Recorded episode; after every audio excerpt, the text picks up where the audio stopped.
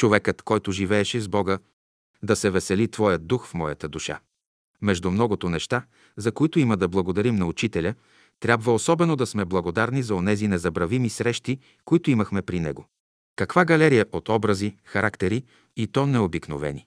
При учителя идваха хора с стремеж, които търсеха път, които се подвизаваха, готови на служене и жертва.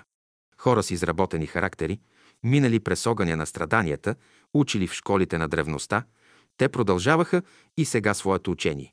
И тъй, пред нас се разкриваше един сложен и необикновено богат живот.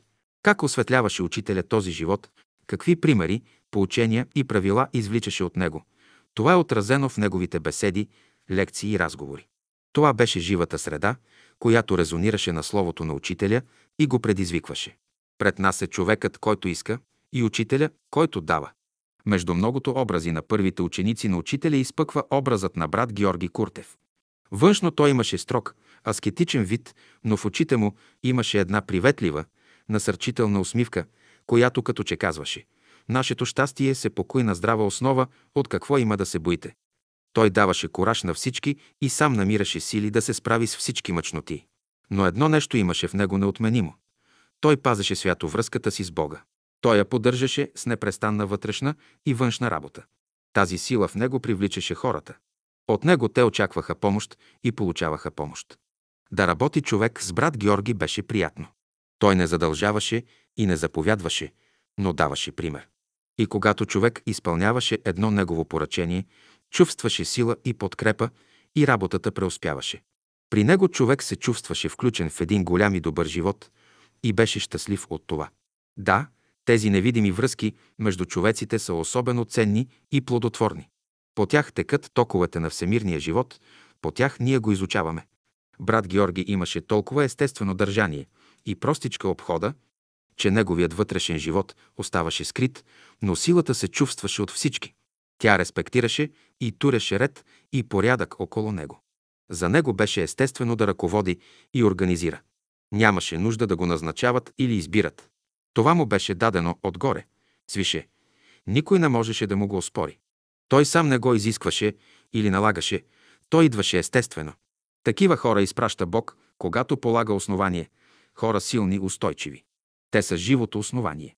Много примери ни е разправял брат Георги и своя вътрешен живот, но един съвсем малък ще споделя с вас. През войната с турците брат Георги е старши санитар във военна болница, някъде към Беломорието. Някак естествено той е поел всичката вътрешна работа в болницата и умело ръководи малкия персонал, погълнат в работа от сутрин до вечер. Но идва отстъплението. Войските се изтеглят, но от началствата няма никой, който да даде заповед за евакуиране на болните, а те са 600 души. Турците настъпват ожесточени и избиват всички, които хванат.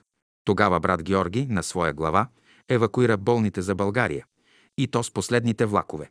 След това го изправят пред военен съд. Ти защо на своя глава, без да имаш заповед, евакуираш болните? Брат Георги туря ръка на врата си и казва, аз реших тъй. По-добре една глава да падне, отколкото шестотин. Не можаха да го осъдят. Явно е, той спаси 600 души. Брат Георги имаше вяра и упование в Бога и беше готов заради него на всички жертви. Рядко съм срещал човек с такъв богат вътрешен живот, и с толкова много духовни опитности, като него.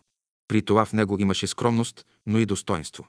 Всякога, когато извиквам неговия образ, аз си казвам човекът, който живееше с Бога. Ето и днес Божиите работници идат. Те ще подемат делото му, ще продължат работата по-нататък. Те са сред всички народи и вери по земята. Те образуват онази мощна духовна верига, чрез която великият разумен свят работи. Те са изпратени вече. Те идат със светлина и сила голяма, като мощна огнена вълна. В нея светът няма да изгори, но ще се обнови и възроди. И всички вие, добри и скромни работници на Учителя, устоявайте за Неговото дело, пазете свято Неговата чистота и достоинство. В духа е силата, а не в множеството. Не беше ли Христос сам срещу юдеите и Рим? И тъй, не бой се, мало стадо. Поздравяваме ви с духовната нова година. За учениците на Божественото учение тя ще бъде ново изявление на Бога, непознато до сега. Винаги се радвайте. За всичко благодарете. Духът не угасвайте. Непрестанно се молете. София, март 1969 година. Брат Борис.